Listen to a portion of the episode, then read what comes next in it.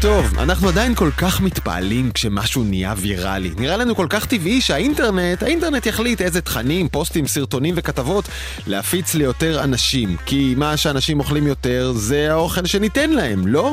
לא תמיד.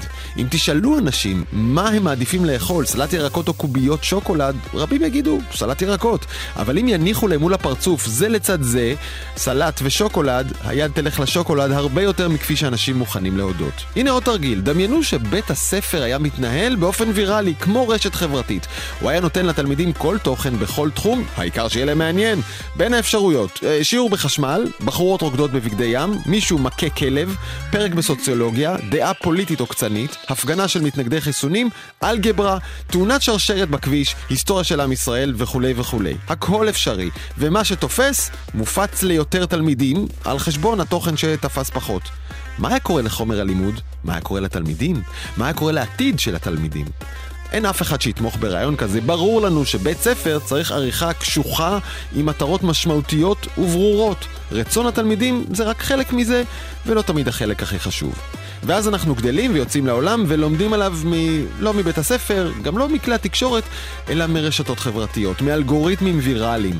ונדמה לנו שיש שם חופש מידע וחופש ביטוי, זה לא נכון. כשהמטרה של האלגוריתם היא לייצר כסף בעזרת תכנים ויראליים, חופש אין כאן, אבל ככה אנחנו לומדים על העולם בבית הספר של החיים, וסליחה על הקלישאה. והאלגוריתם הזה אוהב זעם, אוהב שנאה, אוהב שקרים, מקפיד להפציץ אותנו בדעות שאנחנו מסכימים איתן, ומדי פעם גם בהפך הקיצוני אליהן. מכל טרללת אילון מאסק וטוויטר מצאתי התייחסות מעניינת שלו לבעיה. ציוץ אלים או חסר טעם, אומר אילון מאסק, לא נמחק אותו. פשוט לא ניתן לו הפצה ויראלית. לא תפגשו אותו בפיד שלכם במקרה. אם תיכנסו בכוונה לפרופיל של מי שכתב אותו, תמצאו אותו שם. על פניו זה פתרון מעניין מאוד. לא משתיקים אותך, לא מוחקים אותך, פשוט לא מעניקים לך הגברה והפצה אוטומטיות. יש עוד דרכים להתמודד עם המגפה הוויראלית שאוחזת את האנושות. למשל שקיפות, אנחנו לא באמת יודעים איך האלגוריתם עובד, אבל אפשר לתת לנו אולי את הזכות לבחור מה הוא יעדיף, אולי אפילו להתריע לנו, שמע, 60% מהתוכן שאתה קורא תומך בדונלד טראמפ, רוצה לגוון? את ההצעה הזו העלה רועי לוי, כלכלן וחוקר רשתות חברתיות, בפודקאסט האינטרסנטים של דה מרקר. הרבה מצריכת החדשות שלנו, אומר לוי, היא פסיבית לגמרי, אנחנו אוכלים מה שנותנים לנו, אבל כשאנשים מתבקשים לבחור אקטיבית מה לקרוא, הם בוחרים תכנים אחרים לגמרי. הם בוחרים בכלי תקשורת קיצוניים פחות. וזו רק אחת מההצעות, יש עוד הצעות רבות. רק לא להמשיך לאכול בלי מחשבה את ה junk food שהאלגוריתם מגיש לנו. העתיד עכשיו, תכף נדבר על איך מנצלים חופש ביטוי כדי דווקא להקטין את חופש הביטוי, איך המשטרה משתמשת בבינה מלאכותית כדי לעצור אזרחים בנתב"ג בלי שהם מבינים על מה ואף אחד לא יכול להסביר להם, וגם על הצד האפל של ה Start-Up Nation. העתיד עכשיו, אני דרור גלוברמן, מתחילים. אם גם אתכם עצרו בנתב"ג לחיפוש אחר סמים בלי סיבה נראית לעין, עכשיו מתבררת הסיבה והיא באמת לא נראית לעין. מערכת בינה מלאכותית שמפעילה המשטרה מחליטה את מי לעצור לחיפוש, ואף אחד לא יודע על המערכת, ובטח שלא יודע איך היא פועלת. זו חשיפה שלך, תומר גנון, כלכליסט, ערב טוב. ערב טוב, דרור. המערכת כבר פועלת, נכון? אנשים ממש נעצרים בגללה והם לא יודעים למה. אכן, המערכת פועלת כבר uh, מאמצע העשור הקודם, uh, שנת 2014 בערך. מערכת שמבוססת uh, על איזושהי מערכת קודמת שהייתה במשטרה, שנקראת uh, מערכת מחשבת, שזה בעצם מערכת פנימית של המשטרה שמתקשרת עם הרבה מערכות אחרות שיש uh, לממשלה, כמו שכולנו יודעים. Uh, הממשלה אוגרת המון המון מידע עלינו, אם זה במשרד הפנים, אם זה ברישום מקרקעין, אם זה בפנקס הבוחרים, בכל מקום שהוא יש המון המון מידע שנמצא לאזרחים, ומה שה... המערכת הממוחשבת של המשטרה בעצם יודעת לעשות זה אה, לאסוף את כל המידע הזה, שהוא מידע פשוט בסיסי על כל בן אדם. אה, אה, מין אה, מצב משפחתי, מגורים. אה, היא יודעת להצליב את המידע הזה עם אה, מידע אחר שנמצא במערכות של המשטרה ומפיקה לעצמה אה, כל מיני תבניות מודיעיניות, אה, מה שנקרא. מהזווית אה, שלך, האזרח, אה, כן. שחזרת מסוף שבוע בקרואטיה, נחתת, ופתאום... ניגש אליך שוטר, אומר בוא איתי בבקשה תתלווה אליי, ומתחיל חיפוש uh, בחיליך. בעיקרון חיפוש כזה צריך להיעשות רק כשיש סיבה נראית לעין, נכון? Uh, המשטרה, אנחנו נפתח פה סוגריים כי זה חשוב, mm-hmm. אחת הטענות של המשטרה על הפעלת המערכת זה שבעצם הם פועלים לפי פקודת הסמים שמאפשרת להם לחפש גם בלי חשד. Okay. אוקיי. שזה נכון ולא נכון, בעיקר לא נכון. Uh, יש פסק דין uh, הלכה בעצם כבר בבית משפט העליון שנקבעה באוגוסט שנה שעברה, נקראת הלכת זייצב, ששם באמת מדובר על מקרה שהוא קלאסי ל profiling. הגיע אדם אה, לנתב"ג, עוכב על ידי שוטר, חיפשו אצלו, מצאו 55 אה, זרעים של קנאביס, אהם. והוא זוכה לבסוף. הוא זוכה מהסיבה הפשוטה שהשוטר לא ידע להסביר למה הוא עצר אותו. המשטרה מסרה לנו מכוח פקודת הסמים, רשאית המשטרה לערוך חיפוש על גופו של כל אדם ללא חשד, אגב כניסתו לשדה התעופה, למתקן תעופתי, לנמל, לתחנת גבול או נקודת כניסה לארץ או יציאה ממנה לצורך גילוי עבירות סמים. המשטרה אומרת מותר לנו. אז אה, המשטרה, בכל הכבוד, אה, אומרת הרבה דברים. אה, אני בוקר, אה, בוגר תחקיר הפגסוס, כמו שאתה יודע. אהם. אמרה גם שבכלל אין uh, מערכת אה, רוגלות, אמרה שאין חריגות, אמרה הרבה דברים. תראה, המשטרה עובדת על סמך הפרשנות שלה, וזו אולי אחת הבעיות הכי גדולות. שהיא קודם אה, מחליטה אה, לעשות שימוש במשהו, ואז אחר כך מתחילה אה, לבנות לעצמה איזה... אמרת לפני רגע profiling. מהי הבעיה נכון. בזה? profiling הוא כשמחליטים אה, לדגום קבוצה מסוימת, אם זה על בסיס אתני, ואם זה על בסיס גזע, ואם זה על בסיס חברתי, זה מצב שהוא הוא, הוא לא מקובל. זה יוצר מצב שבו קבוצה שלמה של אוכלוסייה נדגמת ונכנסת לאיזושהי קבוצה של חשודים שצריכים להוכיח שהם חפים מפשע לפני שהמשטרה באה ואומרת בוא יש לי חשד שעשית משהו. אהם. עכשיו, תיקח את הדבר הזה ואת שיקול הדעת הזה של השוטר ותעצים אותו פי מיליון. למה? כי כשאתה שם את זה בתוך מחשב, הבינה המלאכותית הזאת, המערכת הזאת היא עובדת על חיזוי סטטיסטי.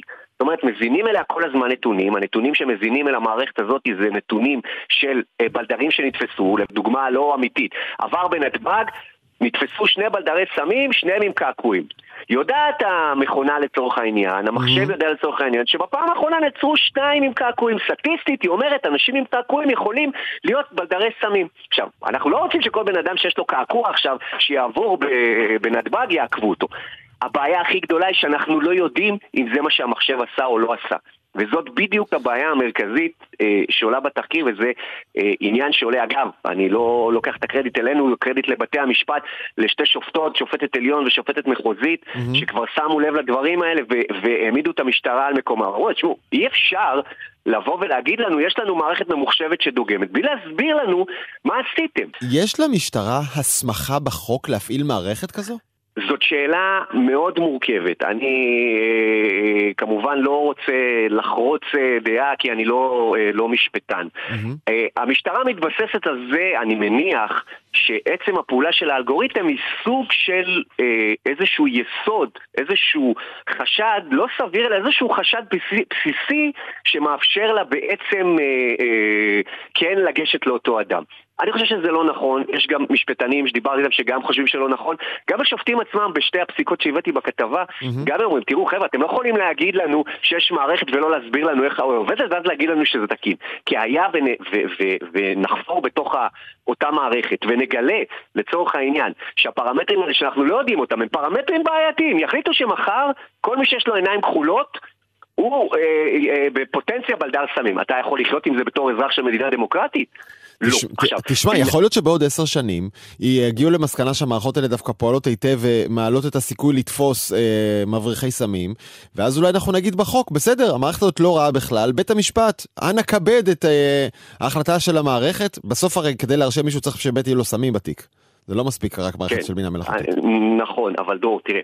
בסוף כל דבר במדינה דמוקרטית צריך לעבור איזשהו, איזושהי צורה סדורה של, של, אה, של מנגנונים לפני שאנחנו מחליטים להשתמש במשהו. אי אפשר קודם כל להכניס את הכלי לשימוש, להשתמש בו בלי שאף אחד יודע מה הוא עושה ואיך הוא עושה, ואז בדיעבד רק להגיד אוקיי בוא עכשיו נראה מה אנחנו עושים. לא, זה צריך לעבוד הפוך.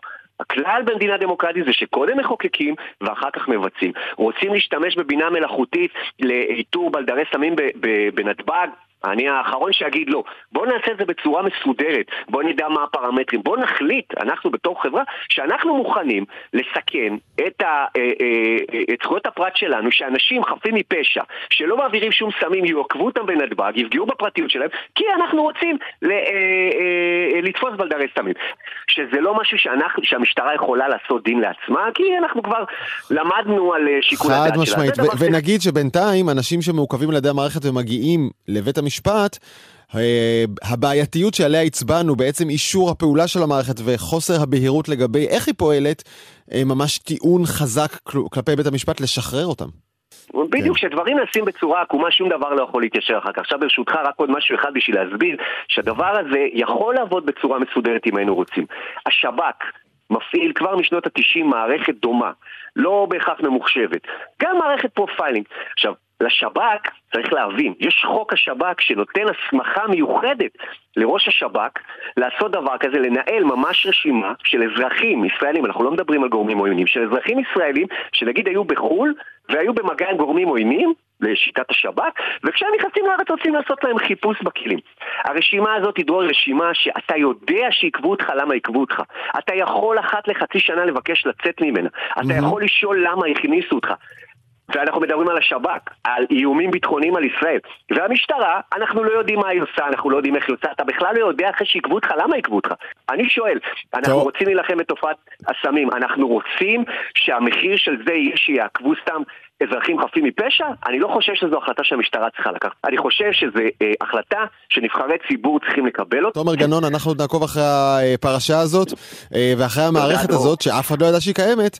אה, תומר גנון כלכליסט, תודה רבה. תודה רבה, דרור, להתראות. ואנחנו נרצה לשאול גם אתכן ואתכם, מאזינות ומאזינים, האם ראוי שהמשטרה תעקוב אחרינו בעזרת בינה מלאכותית, על אף שהיא לא מסוגלת להסביר איך היא פועלת, ותעכב אזרחים חוזרים לחיפוש סמים בנתב"ג? השאלה ממתינה לכם עכשיו באינסטגרם של גלי צה"ל ושלי דרור גלוברמן. ועכשיו איתנו על הקו דוקטור תהילה שוורץ אלטשולר, מומחית למשפט וטכנולוגיה מהמכון הישראלי לדמוקרטיה, וניר גרסון, סגן היועצת המשפטית של הרשות להגנת הפרטיות. ערב טוב לשניכם. שלום, שלום. ערב טוב, היי, רוצ... שלום דרור, שלום תהילה. אני רוצה להמשיך ברשותכם מהשיחה שניהלנו הרגע עם תומר גנון, כתב כלכליסט, על החשיפה של מערכת בינה מלאכותית שהמשטרה מפעילה בנתב"ג. כדי לעכב לחיפוש אה, אנשים שנוחתים בישראל, חיפוש סמים בכליהם, כשהבינה המלאכותית היא זו שמצביעה על מי צריך לחפש. האם היא אכן אה, מערכת שבעצמה עוברת על החוק?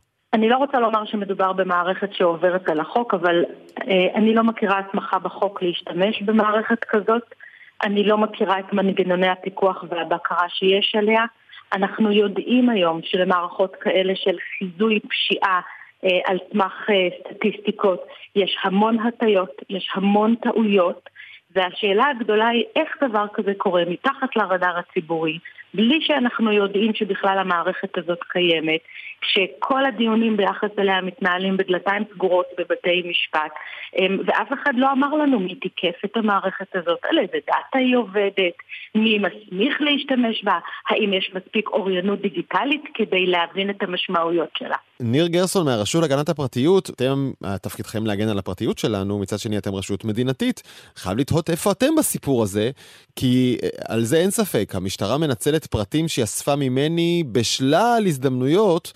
כדי להחליט האם לחפש עליי סמים, בלי שהיא מסוגלת להסביר לי את החיפוש הזה. אנחנו באמת, במסגרת תפקידנו, וגם בשים לב לכך שאנחנו חלק מהמדינה, אנחנו פועלים, ב, אני מדבר עכשיו באופן כללי, לא ביחס למערכת הזאת, זאת פועלים במגוון פורומים ומשמיעים את העמדות שלנו ומייצגים אה, אה, את הצד של האינטרס לפרטיות ומנסים אה, לצמצם את הפגיעה בו, גם מתוך הבנה ש...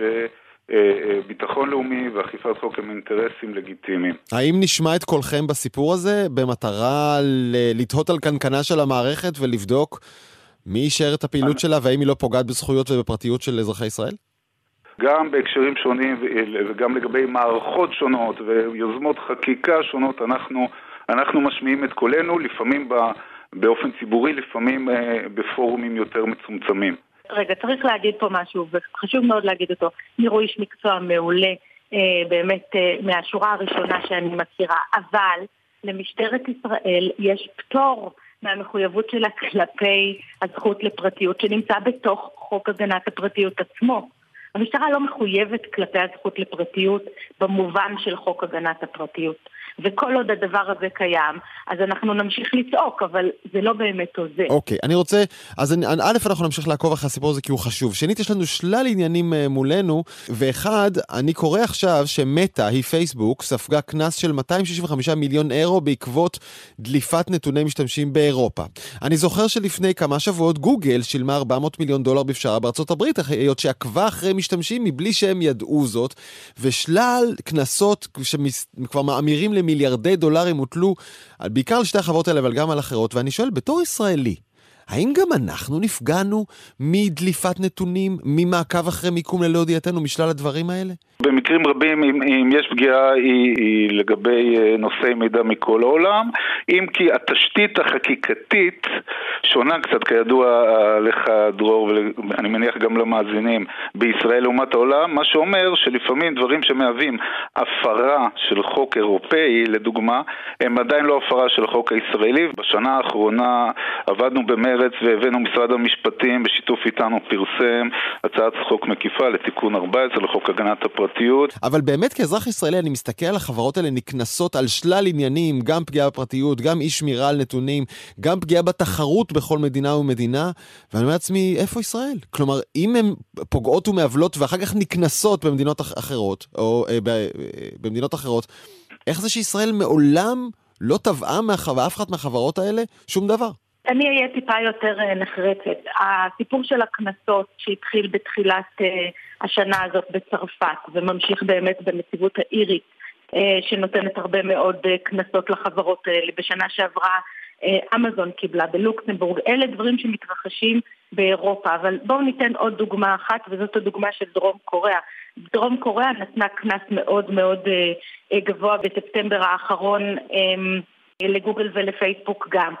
היה לה חוק פרטיות מיושן, בדיוק כמו בישראל, אבל דרום קוריאה רצתה להיות בשורה הראשונה של ההגנה על פרטיות כדי להיות מותאמת לדין, לדיני הפרטיות האירופיים. אז דרום קוריאה העבירה חוק פרטיות חדש, שעל סמך החוק הזה היא עכשיו נתנה קנסות.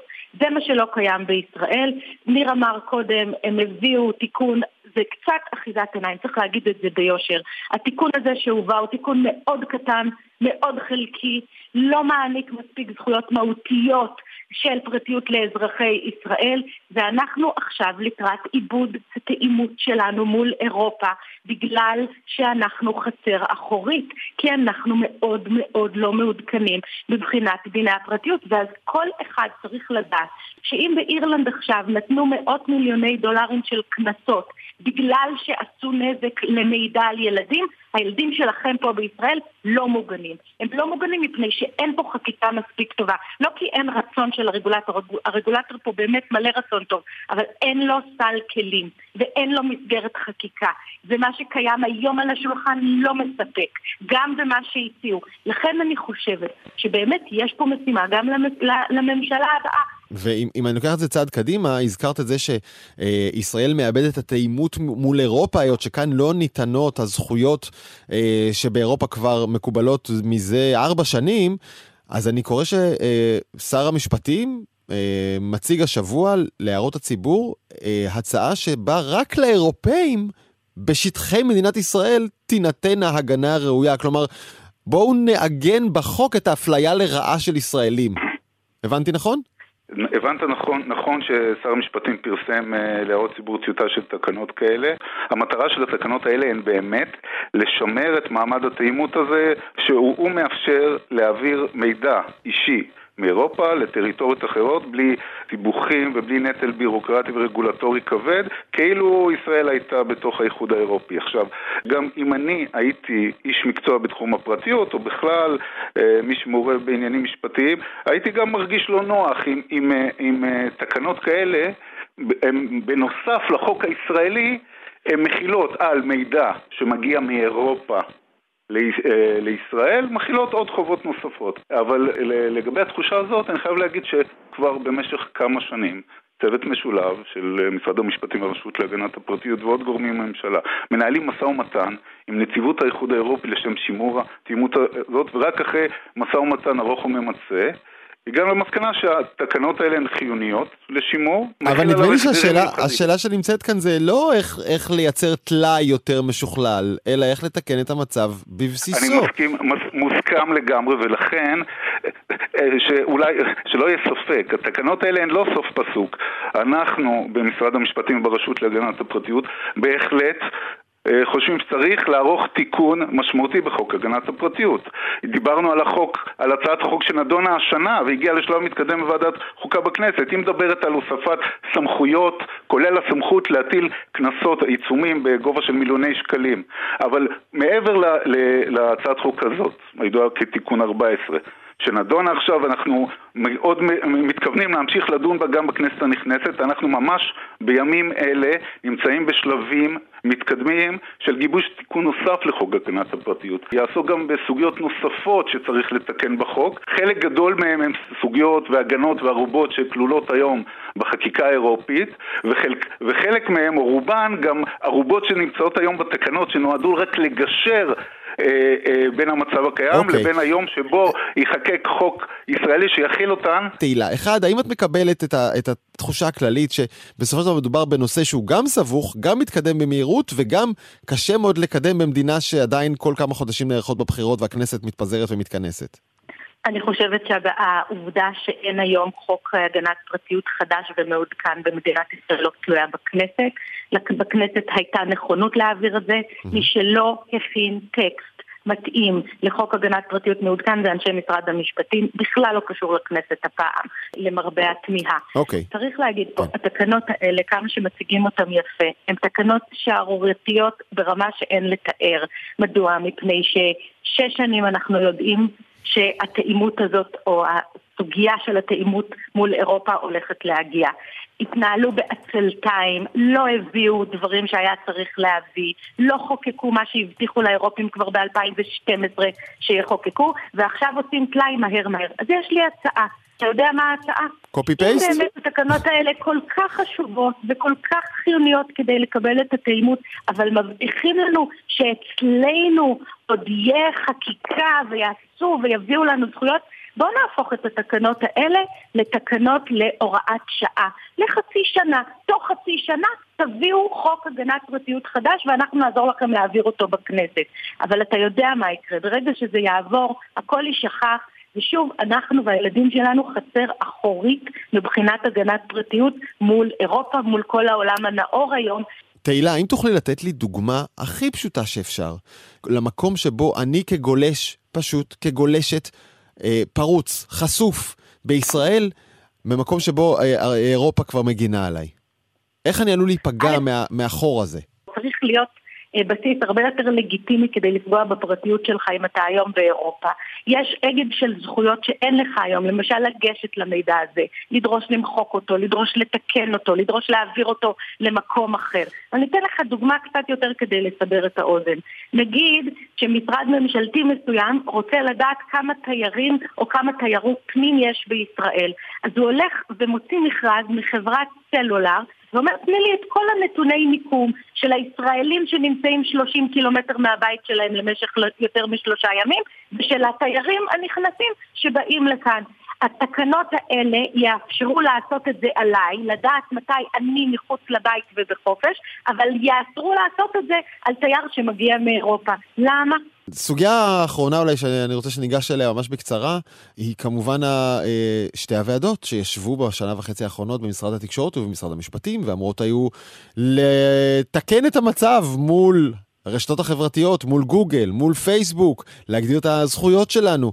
אה, והנה המשרדים מתחלפים, הממשלה מתחלפת, איפה אנחנו עומדים? ממש בקצרה. במשרד המשפטים יש כבר תזכיר ראשון, אה, תזכיר חוק ראשון שמטפל בסוגיות הבסיסיות, למשל איפה סמכות השיפוט מול הרשתות החברתיות וכיוצא באלה. לפי מה שמספרים במשרד התקשורת, גם הם עומדים להוציא דוח. ללא ספק, גם כאן, בסוגיה הזאת של הזכויות שלנו מול הרשתות החברתיות, בדיוק כמו בפרטיות, כבר מחוקקים באירופה, כבר מחוקקים במדינות אחרות, מי שלא יחוקק עכשיו יהפוך להיות חסר אחורית. ניר גרסון, ככה, בינינו, אתה מסכים? אנחנו חצר אחורית? החוק הכתוב דורש אה, עדכון, אבל אה, עד עכשיו לפחות, מעבר לזה שאנחנו עובדים במרץ על עדכון חקיקה כרגע, אנחנו מספקים אה, עדיין בהחלט רמה נאותה של הגנה, אבל צריך לתקן, כן, צריך לתקן את החקיקה. הרבה עבודה עדיין יש בפני המשרדים וגם בפני הכנסת. דוקטור תהילה שוורצלצ'ולר וניר גרסון מהרשות להגנת הפרטיות, תודה לשניכם. תודה. שלום, שלום. ועכשיו לאפליקציה האחת שבאמת הכי מעניינת אתכם, שינויים בוואטסאפ, וכתבתנו עומר עזרן מצטרף בשביל לספר מה חדש בוואטסאפ. עומר, מה כן, קורה? כן, אז uh, בניגוד לשאר הרשתות החברתיות, שאולי uh, מוסיפות פיצ'רים שאנחנו לא כל כך אוהבים, ואחרי כמה חודשים הם יורדים בגלל uh, כל מיני תלונות, אז וואטסאפ די מצליחה להפתיע את המשתמשים שלה עם פיצ'רים חדשים, mm-hmm. uh, ועכשיו היא הודיעה שכבר לא צריך לפתוח קבוצה עם אחד החברים או ההורים ולסלק אותה מהקבוצה בשביל שיהיה לך קבוצה עם עצמך. איך קוראים לקבוצה הזאת אצלך? המוח המוצלח יותר. איך קוראים לשלך? המוח המוצלח יותר. כן, המוח שלי לא מצליח להכיל את הכל, אז הוואטסאפ עוזר. הקבוצה שלי פשוט קוראים לה לבד. אה, כן, זה גם. אמרה של צרצרים. האמת שקבוצות וואטסאפ לבד, שמות של קבוצות וואטסאפ לבד זה למי שמאזיננו לא מכיר את זה, אז זה המקום לשים בו אה, פתקים, תזכורות, דברים שאתה רוצה לעצמך לבד, אז עכשיו זה ממש כבר תכונה מובנית בתוך וואטסאפ. עכשיו עוד לא, אבל בהמשך אה, כן מתכננים לעשות את זה בזמן הקרוב, שאתה פשוט יוצר צ'אט חדש עם עצמך. לא צריך לפתוח במיוחד אה, בשביל זה קבוצה, והם אומרים בוואטסאפ, בשביל לשלוח לעצמך תזכורות, רשימות ועדכונים, לעקוב אחרי הרשימות מטלות, כל מה שאנחנו עושים עכשיו, זה צפוי להגיע גם ל-iOS, גם לאנדרואיד, mm-hmm. ממש בהמשך. עוד חידושים? כן, אז אנחנו ראינו שורה של פיצ'רים חדשים, בהם הפיצ'ר של הקהילות, אם הוסיפו אתכם לקהילות uh, בזמן האחרון. מה זה? מה ההבדל מקבוצות? זהו, אז בקבוצות יש לנו מספר מוגבל של אנשים, ואז יצא שאם יש קבוצות על אותו נושא, אז צריך לפתוח המון המון קבוצות mm-hmm. על אותו נושא. פשוט מאחדים את זה לקהילה אחת. ו... עוד שלושה עדכונים קצרים. הדבר הראשון זה הסקר שהתווסף לחיינו. לא צריך אה, לשאול כל אחד מה הוא מעדיף לעשות, לאן לצאת, מה לאכול. פשוט פותחים סקר במקום לפתוח גוגל פורמס או כל דבר שהשתמשתם בו. Mm-hmm. חלק מהמשתמשים מדווחים שבמקום השם בקבוצה, לצד השם יש גם תמונת פרופיל של אותו אדם. זה לא הגיע לכולם. קצת מזכיר את אינסטגרם ורשתות mm-hmm. חברתיות עיגול אחרות. עיגול קטן עם התמונה שלכם בתוך הצ'אט? כן, והדבר האחרון, שימו לב לזה שלא תעשו טעות. אם אתם מעבירים תמונה עם כיתוב ששלחתם מבן אדם אחד לבן אדם אחר, עכשיו זה גם מעביר את הכיתוב. אז תשימו לב שאתם משנים את השמות, משנים את הפרטים. זה קרה לי אתמול, אני נפלתי בזה בדיוק. הכיתוב עבר, וכשהעברתי תמונה והוא לא היה אמור לעבור. לפעמים פדיחות קורות. כן, ממש. עומר עזרן, שלא יקרא לך שוב פדיחות, תודה רבה. תודה לך. עלילות טוויטר ואילון מאסק מקבלות אה, תפנית מפתיעה, וצמצום העובדים שאחראים על סינון תוכן לא ראוי, טוויטר פיטרה אותם, יצרה תופעה מפתיעה בסין, הסינים משתמשים בזה נגד טוויטר. ואיתנו אלכס פבזנר, מומחה למדיה ולרשתות חברתיות בסין. ערב טוב, אלכס. שלום, שלום, רק אה, פבזנר. פבזנר. ומה כן. קרה, אלכס פבזנר, שהסינים התחילו להציף את טוויטר בתכנים, נאמר זאת כך, בעייתיים? Uh, תראה, זה קצת מורכב, זה לא בדיוק הסינים, אלא זה מחלקת הצנזורה בסין, כן, הגופים שאמונים על מה שנקרא טיהור הרשת, uh, השתמשו בעובדה, ויש כאן כמה רבדים כמובן, אבל השתמשו בעובדה ש... באמת הרבה מה... אחרי שאילון מאסק קנה את טוויטר ופיטרו שם המון אנשים, בין היתר האנשים שהיו אחראים למלחמה בבוטים וכולי, mm-hmm. זה נתן הזדמנות מצוינת לרשויות בסין להפעיל את הבוטים האלה. וכמו שאומרים בסינית, אה, לשטוף את המסך, זאת אומרת להציף את, ה, את ההשטקים הרלוונטיים בחומר שהוא לא רלוונטי, כן? ככה רגע, וככה רגע, למנוע מ- מאנשים. ממשלת סין ממשלת סין מציפה את טוויטר עם בוטים? כן, כן, כמובן. זה מה זה כמובן? תופעה ידועה. למה שהממשלה... תופעה ידועה. למה הממשלה תעשה את זה? ומה הבוטים האלה מפרסמים ובאיזו שפה? למנוע גישה, בסינית כמובן, למנוע גישה לחומר אה, רגיש. למשל, אתה נכנס לטוויטר ועושה השטג שנגחאי בשביל לראות מה, אילו אירועי מחאה מתקיימים בשנגחאי. Mm-hmm. וחמשת הדפים הראשונים שאתה מקבל זה... אה, אני יודע, פרסום לכל מיני שירותים אירוטיים, דברים כאלה. זאת אומרת, מטביעים את גרגיר המידע שנניח נחוץ לך בתוך ים של uh, דברים לא, לא רלוונטיים. כלומר, הפיד כן, שלך מתמלא בתכ... בתכנים, אתה, אתה אומר, הזמנה לא לשירותים אירוטיים וכולי, אה, והסיכוי שלך להגיע בסוף לציוץ האחד הזה שאומר באיזו כיכר מתאספים, באיזו שעה בשביל לפתוח בהפגנה, בדיוק. הסיכוי שלך להגיע לזה עכשיו אה, מצטמצם דרמטית. תשמע, זה, זה, נכון. זה סיפור רדיקלי לחלוטין. אולי, אני לא יודע, זה צריך להסביר. קדימה, בוא נסביר. אין להם רקע. בוא, בוא ניקח צעד אחורה, אוקיי? האקו-סיסטם של הרשתות החברתיות בסין הוא שונה לגמרי מהמערב, אוקיי? Mm-hmm. כל הרשתות המערביות שאנחנו מכירים הן חסומות בסין. מכמה טעמים, לא רק צנזורה דרך אגב, גם צנזורה, גם כי הם רוצים uh, לפתח את השוק המקומי, את הפלטפורמות המקומיות, אבל שבהם גם יותר קל לשלוט מן הסתם, כן, אם זה חברות סיניות, אז זה גם צנזורה, בסדר. זאת אומרת, יש צנזורה קודם כל על מה שנאמר בתוך סין ברשתות הסיניות העיקריות, בסדר? זה דבר אחד. עכשיו, אה, חוץ מזה יש אה, מערכת של אה, חסמים טכנולוגיים, קוראים לזה חומת האש הסינית הגדולה, כן, בצחוק כמובן, שמונעת מהגולשים הסינים שנמצאים בתוך סין לגישה מחוץ לסין, זאת אומרת לאינטרנט שהוא מחוץ לסין, כן? חוקרים אומרים שהאינטרנט בסין הוא כמו אינטרנט, כן? זאת אומרת, זה מין רשת פנימית כזאת. Mm-hmm. למה? כי אנשים רוצים לדעת מה קורה, אנשים רוצים לדעת מה אומרים בטוויטר, כן? לא בהכרח רוצים לצרוך את התעמולה שמוכרים להם uh, בסין. בשביל זה אתה צריך VPN, כן? בשביל כאילו לבלבל את הפילטרים האלה ולהראות כאילו אתה נמצא מחוץ לסין. כן, רק נסביר, נסביר למאזיננו, אה, VPN זה כלי שמאפשר לך בעצם לחדור דרך החסימות של הממשלה. אה, איזו טכניקה, זה בעצם נכון. להתקין אפליקציה בדרך כלל, ואז, ואז אתה יכול לגלוש החוצה לעולם הפתוח בלי שהממשלה יכולה לראות מה אתה עושה. נכון. אבל מרבית נכון. הסינים לא עושים את זה, אני מניח. אה, מרבית הסינים לא עושים, אבל רבים כן עושים. קודם כל מדובר באוכלוסייה גדולה כמובן. כן. ו-VPN זה כמובן לא פטנט סיני, זאת אומרת אה, גולשים בכל העולם משתמשים בזה. אה, העניין הוא ש...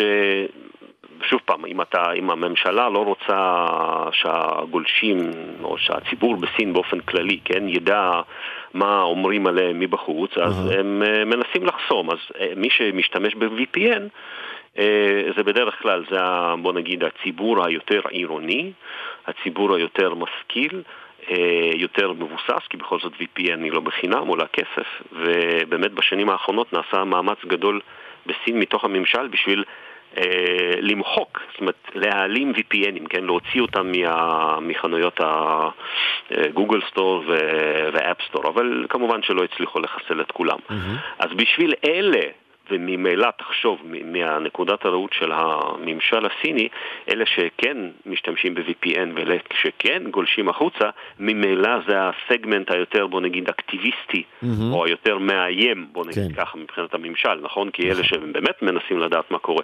אז בשבילם יש את הבוטים האלה, והבוטים האלה לא, לא רק בטוויטר, אבל בעיקר בטוויטר. זאת אומרת, כן, רגע, אתה... עוד, עוד אה, כוכבי קטנה למאזיננו, אה, אה, בוטים זה אומר בדרך כלל מכונות, ממש רובוט, תוכנה. תוכנה שפותחת uh, שמות משתמש רבים בטוויטר ופשוט מפציצה בתכנים, היא מתחזה להיות בן אדם, היא כותבת כאילו שהיא בן אדם, אבל, אבל זה בעצם מחשב. האם לפני אילון מאסק הטכניקה הזאת לא עבדה? טוויטר הצליחה לסנן את הבוטים האלה? אה, יותר ממה שהצליחו אחרי אילון מאסק, בוא נגיד ככה. אה, הנושא הזה של מאבק בבוטים בכלל, לא רק סינים, כן? אה, ובכל הרשתות זה לא, זה לא חדש. רוב האקשן בסין אה, באופן כללי, מן הסתם, ובאופן ספציפי לגבי המחאות שראינו בימים האחרונים, הם, זה לא בהכרח בטוויטר, כן? טוויטר זה גורם מעצים, אבל רוב האקשן הוא בתוך הרשתות החברתיות הסיניות, ששם, אה, שוב פעם, לכאורה, כל הרשתות החברתיות בסין שייכות לחברות סיניות מקומיות, וכולן בסופו של דבר, הן אומנם חברות פרטיות, אבל הן כן מצייתות אה, לשלטון.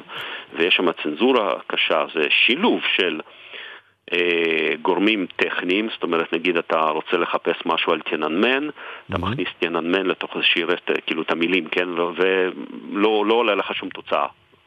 או זאת אומרת עניינים טכניים כאלה ועשרות אלפי או מאות אלפי צנזורים שפשוט הולכים ומוחקים פוסטים בסדר? בני אדם. אתה כן, יודע, יש כאן, שתי מחשבות אה, קצת נוגות על, עתיד האינטרנט. אחת, אה, נוגעת לאילון מאסק עצמו, שאמר שהוא רוצה להילחם באותם בוטים, והנה אנחנו מגלים שבינתיים המלחמה שלו הולכת הפוך. אה, הוא צמצם את כוח האדם שמסנן תוכן, ולכן יש כרגע יותר תוכן שקרי. ושתיים, זו שאלה אולי אפילו יותר פילוסופית על מהות חופש הביטוי.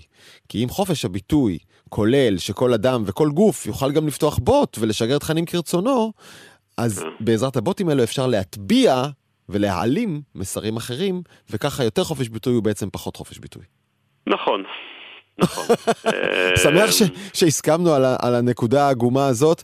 אה, בינתיים, האם, המוחים הסינים מוצאים דרכים לעקוף את הטקטיקה הבוטית, או שבינתיים המחאה שלהם טובעת בים של אה, פרסומות אה, אה, בדויות ל, לסקס ולהימורים? אז, אז בפירוש כן מצליחים, ושוב פעם, כפי שאני אומר, רוב האקשן הוא בתוך סין ולא לא על טוויטר. אז אני אומר, כאשר על יש אף, לך... על, אף, על אף הצנזורה הסינית הפנימית. אז יש לך נגיד, בכל רגע נתון בסין, אה, כן, יש לך אוכלוסייה של יותר ממיליארד גולשים, אה, אבל מבחינת Active Users, נגיד יש לך X, בסדר? ויש לך נגיד Y צנזורים.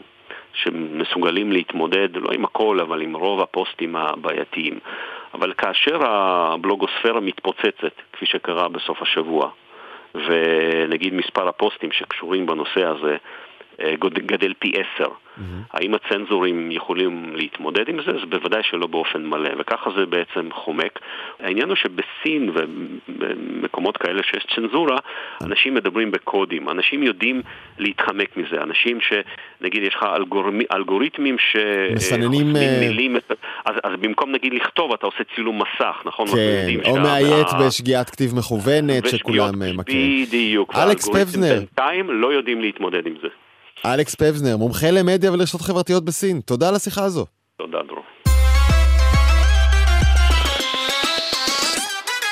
כששוק ההייטק מתכווץ, מדינת ישראל מודאגת. בכל זאת, אנחנו מכנים את עצמנו Start-Up Nation, אבל האמת שיש עוד הרבה סיבות לדאגה דווקא כששוק ההייטק פורח ומשגשג ואיתו כלכלת ישראל. בספר חדש, הצד האפל של אומת הסטארט-אפ, שוחטת פרופסור סיביל היילברון, דיקנית הפקולטה למדעי החברה והרוח במכללה האקדמית כנרת, את אחת הפרות הקדושות של כלכלת ישראל. היא מצטרפת אלינו עכשיו לשיחה, ואיתה גם דוקטור שוקי גלייטמן, לשעבר המדען הראשי במשרד הכלכלה, ויועץ לבנק העולמי. ערב טוב לשניכם. ערב טוב. פרופסור טוב. אה, נתחיל איתך. מה הבעיה בהיותנו אומת הייטק? קודם כל אני רוצה להגיד, אני לא חושבת שיש בהכרח בעיה שאנחנו אומת הייטק, וגם אין בעיה בהייטק בפני עצמה. יש הרבה מחקרים אה, שמסבירים שהייטק זה לא בפני עצמו דבר טוב או דבר רע, אלא התוצאות הרבה פעמים עליהם אנחנו צריכים לדבר. אוקיי. ואני אנחנו רגילים לחשוב על שהפרדוקס- זה שמדובר בתעשייה ענקית שמעסיקה פה 300 ומשהו אלף איש, רבים נכון. מהם לומדים אה, מקצועות שיש בהם אה, צורך בהשקעה רבה, שזה טוב, הם מכניסים המון כסף, הם מייצרים תוצר גדול, משלמים מיסים רבים, בסך הכל מצוין. אז קודם כל באמת עשר- כעשרה אחוז מהעובדים הם בהייטק, הם uh, מספקים כחמישה עשר אחוז של ה-GDP, של התל"ג, והארבעים ומשהו אחוז של הייצוא הישראלי, וגם משלמים 25 אחוז של ה... uh, uh, מס הכנסה, וטוב שכך. כן. כלומר, מה 25% כן? מהכנסות המדינה ממיסים באות מהייטק, יותר גדול משיעורם באוכלוסייה, מצוין. הרבה יותר גדול. ואני חושבת שהפרדוקס המעניין שאנחנו יכולים להסתכל עליו, שזה מצד אחד יש בעצם חוסר מתמיד באנשים שיכולים לעבוד בהייטק, ומצד שני ההייטק הוא משהו מאוד סגור. ה ecosystem הישראלי התל אביבי הוא ecosystem שהוא בסופו של דבר מכיל קבוצה מאוד מסוימת של האוכלוסייה, וזאת אשכנזים, יהודים, גברים ברובם. וזו כן בעיה. בעיה מספר אחת. נכון. מה עוד בעייתי בעינייך? לא, אני חושבת שהבעיה של הדבר הזה הוא בעצם אמ, שופך עוד בעיות נוספות שהם הפערים ההולכים וגדלים בין מרכז לפריפריה, פערי השכר ההולכים וגדלים. רון חולדא, חולדאי אמר בריאיון לא מזמן שאו-טו-טו בתל אביב, שהיא העיר היקרה ביותר בעולם, לא אה, גננות, לא מורות, לא אה, אנשי אה, עבודה סוציאלית וכו', כלומר המעמד הביניים לא יוכל בכלל להרשות לעצמו לגור שם. Mm-hmm. כלומר, יש לנו מה שאנחנו קוראים במדע איזה פורטיפיקיישן של uh, מטרופולין, שהיא uh, בסופו של דבר הופכת לסוג של גטו, וגטו זה לא טוב לאף אחד. אבל לא תראי, כש- כש- כשרוצים- ולא מי שבחוץ. כשרוצים למשוך אה, הצלחה ו- ושגשוג כלכלי, אי אפשר עדיין אה, לחלק אותו שווה בשווה כנראה, עוד לא מצאנו את השיטה, בוודאי שיש חלקים שנהנים ממנו יותר או קודם, אבל נדמה לי שבכל זאת הבעיה הכי קשה שאת אה, מצביעה עליו בספרך, אה, היא המעורבות הממשלתית והקצאת כספי מיסים לטובת ההייטק. זה, אני לא חושבת שזו הבעיה הכי גדולה, אני חושבת שזאת מדיניות של מדינת ישראל, שאנחנו כולנו יודעים שמאוד ניאו-ליברלית ומאוד מטיבה עם ההון, ויש גם קשר מעניין בין הון הון לשלטון, אבל אני חושבת שהבעיה היותר גדולה, שאין השקעה בתשתיות, וזה לאורך הרבה מאוד שנים, וזה מוביל אותנו למצב שהיום, מה שלפי משרד הכלכלה מנבא אם בן אדם יהיה מוצלח בהייטק כן או לא, יש שני פרמטרים, אחד, כמה כסף יש להורים שלו, ושניים, האם ההורים שלו אקדמאים. וזה לא תוצאה של כך שאנשים בפריפריה או מהחברה הערבית או החרדית הם פחות חכמים, פשוט אין השקעה. ואנחנו יודעים שלאורך שנים ההשקעה במערכת חינוך הירודה של ישראל גרמה לכך שפערי המיומנות בישראל הרבה יותר גדולים מכל מדינה אחרת ב-OECD.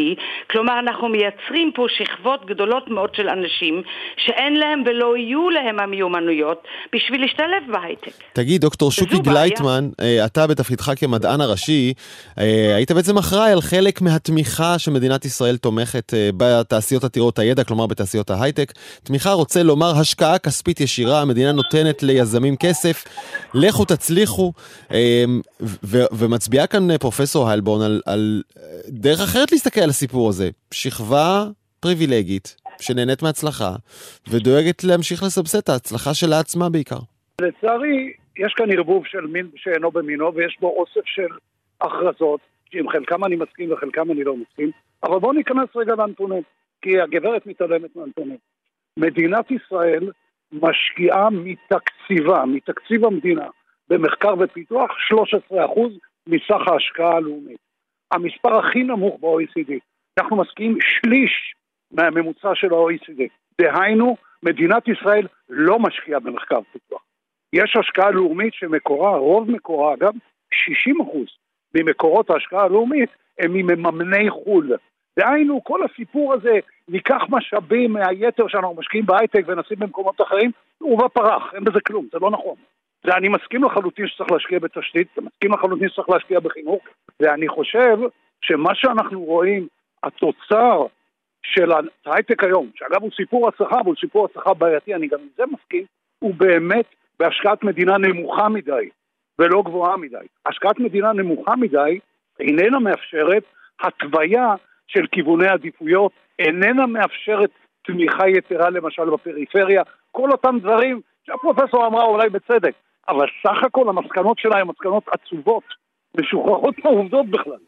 תשמע, אתה עושה השוואה בין ישראל והעולם, אבל בסופו של דבר מדובר במיליארדי שקלים, שבמקרים רבים מושקעות ביוזמות פרטיות של אנשים, אתה יודע, שבאו עם הסטארט-אפ, עם הרעיון שלהם, כשהוא יצליח, הם יתעשרו, אה, ואת אותם כספים אפשר להשקיע בתשתיות, בתחבורה ובוודאי בחינוך. אה, קודם כל, תשמע, אה, נעשה עבודה מאוד גדולה במדינת ישראל על התשואה הלאומית מההשקעה במחקר ופיתוח. זאת אומרת, שמנו כסף, מה יצא לנו כמדינה? ומסתבר שהתשואה הלאומית הזאת הייתה במונחים של IRR, הייתה למעלה מ-25%, שזה מספרים דמיוניים.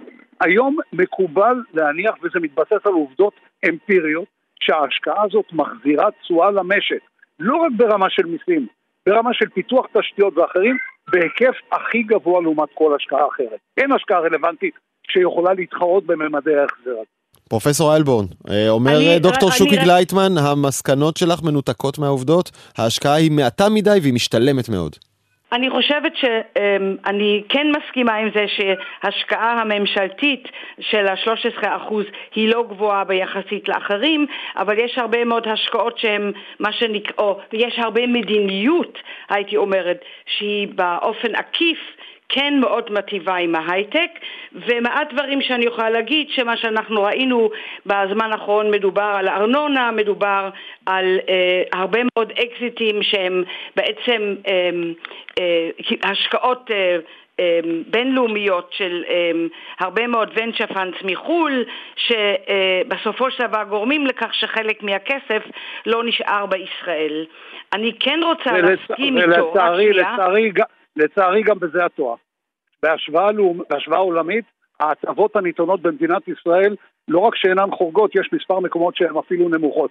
ומאחר ואני מעורב בהש- ברגע זה אבל- ב-15 מדינות, אני יכול להגיד לך ממבט ראשון, במדינת ישראל מעודדים פחות מדי, והעידוד הוא במקומות הלא נכונים. יש בעיה של מדיניות, יש בעיה קשה של מדיניות.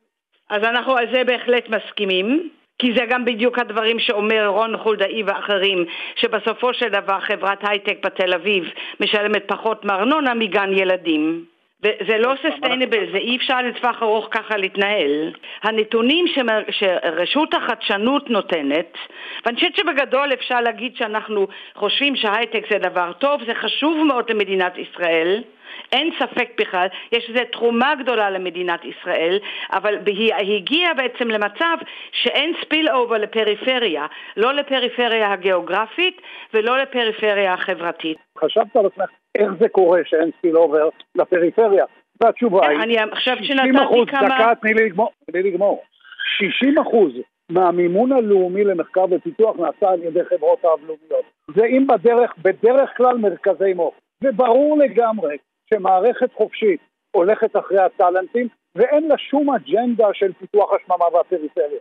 לעומת זאת, אם הייתה מעורבות ממשלתית נכונה ולא אפסית כמו שהיא היום, שמכווינה את הכסף לסיל אובר, לפריפריה, לעשות את הדברים האלה, זה היה עובד. שוקי, אתה, אתה מסכים? אתה מסכים אבל שהשיחה הלא על פיזור ההייטק מתל אביב והרצליה לצפון ולדרום, אנחנו מכירים אותה כבר עשרות שנים, באמת נכון. 20-30 שנה כמו אבל- כלום, אבל יש תופעה של התכנסות. ואתה מסכים שזה לא מצליח על אף המאמצים הממשלתיים? בסך הכל מדובר בהצלחות מעטות ובכישלון גדול. אני חושב... וזה גם גורר הרבה מאוד בעיות חברתיות אחריו. המאמצים הממשלתיים שלנו הם פתטיים. תסתכל טוב על מרכז הסייבר בבאר שבע ותראה מה שקרה למעורבות המדינה שם. כשהמעורבות שלנו, שמעורבות המדינה, וחייבת להיות מעורבות מדינה, כדי ליישם פערים, כדי לטפל בכשלי שוק, ומה שקורה, שאם מעורבות המדינה היא פתטית, אז זאת התוצאה. זה חלק מהעניין, זה פחות מדי. ולכן, שוקי, כסף. אנחנו מדברים על מדיניות, נכון? ואנחנו את מסכימים מדברת- שהמדינה... אבל את מדברת לקחת את כספי ההייטק ולשים אותם בחינוך. שזאת שטות ורעות רוח, לא נעים לי להגיד. לא, אני עדינה. חושבת שיש חלוקת משאבים שאפשר לחשב אין. אותה מחדש. כי החלוקת משאבים בישראל היא כזאת, שבסופו אני- של דבר אתה משאיר אוכלוסייה ענקית מאחורה שאין לה שום סיכוי. מה היית מציע- אין לה שום מה היית- מה היית. מציע לעשות אחרת, שוקי? כשמפזרים כספי מדינה בתמיכה למחקר ופיתוח, אתה יכול לש- לשנות את כללי המשחק. אתה יכול להגדיר פרמטרים. יש אין סוף כלים שיכולים לחזק את הפריפריה. אבל הכל מתחיל בזה, אם תקציב המדינה הוא אפסי יחסית לתקציב של המחקר ופיתוח, ואם חברה רב-לאומית פותחת כאן מרכז פיתוח, שזה אתם רואים בחשבונות הלאומית כהוצאה למחקר ופיתוח, אין לה שום אינטרס לעשות את זה באופקים. אז לא שאתה עושה את זה. ואין, ל- ול, ולמפעלים הרב, המולטי-נשיונל קומפניס, אין להם שום עניין בסוגיות חברתיות של ישראל. ככה אנחנו אבל מסכימים. ככה צריך להיות. אבל זה- זאת השאלה, זאת בדיוק השאלה, ככה צריך להיות. השאלה היא, השאלה היא, איך אתה מנהל נכון את כספי המדינה כדי שיסייעו לפיתוח המחקר והפיתוח באותם מקומות שאתה רואה אותם כעדיפים. פרופסור, ושוב, אני חוזר לבסיס. וב- ובו זמנית, תקציב נמוך, פרופסור סיביל היילברון ודוקטור שוקי גלייטמן, נראה לי שמתחת לפני השטח אה, דווקא יש כאן הסכמה לא מעטה אה, על כך שהכספים לא משיגים את המטרות שלהם נכון לעכשיו, אה, ומן הראוי לחפש יותר אולי בנחישות, טיפ לממשלה הבאה, יותר בנחישות הדרך לפתח את ההייטק לרווחת כלל תושבי ישראל, ולא רק לטובת אנשי ההייטק עצמם ומרכז המדינה. אני רוצה מאוד להודות לשניכם על הדיון הזה. תודה רבה. ערב טוב. תודה רבה, להתראות. ממש לפני סיום, יש לי סוד לגלות לכם. הפינה שהילדות הפרטיות שלי, או הכי אוהבות בגלי צה"ל, היא כמובן ילד עם סוד בתוכנית של דידי וירדן בשבת בבוקר, ושמחתי לגלות שהפינה הזו מקבלת עכשיו חיים חדשים בדיגיטל של גלי צה"ל באמצעות איורים. איורים שנוצרו ועובדו על ידי מחוללי התמונות בבינה מלאכותית, דלי ומיד ג'רני. הם הונפשו, האיורים האלה, על ידי אנימטורים ממחלקת הדיגיטל פה של גלי צה"ל עם מוזיקה מקורית, באמת טכניקות העבודה הכי מתקדמות שיש. אז איך זה עובד? בכל שבת בבוקר ירדן ודידי ינסו לנחש את הסוד של הילד בליווי איורים שימחישו את הניחושים הפרועים שלהם וגם את עולם הדמיון של הילדים. גם ההורים, גם הילדים מוזמנים לנסות לנחש את הסוד. יחד עם דידי וירדן, איך האיורים כמובן לא ברדיו, אלא ברשתות החברתיות ובפלטפורמות הדיגיטליות של גלי צה"ל. גם בפייסבוק וגם ב YouTube Kids וגם באינסטגרם של גלי צה"ל. והנה דוגמה אנחנו מעלים כבר עכשיו לאינסטגרם של גלי צה"ל וגם לאינסטגרם שלי. אז מעכשיו בשבת בבוקר החגיגה כפולה לא רק ברדיו אלא גם איורים יפייפיים אה, ברשתות החברתיות עד כאן העתיד עכשיו ערכה אביב פוגל הפיקו תומר ברקאי ופרח בר גולדפרב על הביצוע הטכני נדב דור וניב ירוקר. אני דרור גלוברמן אתם מוזמנים לשמוע אותנו מתי ואיך שבא לכם. בכל פלטפורמות הפודקאסטים המקובלות אני זמין להערות ולהצעות בדרור גלוברמן בטוויטר. יאללה ביי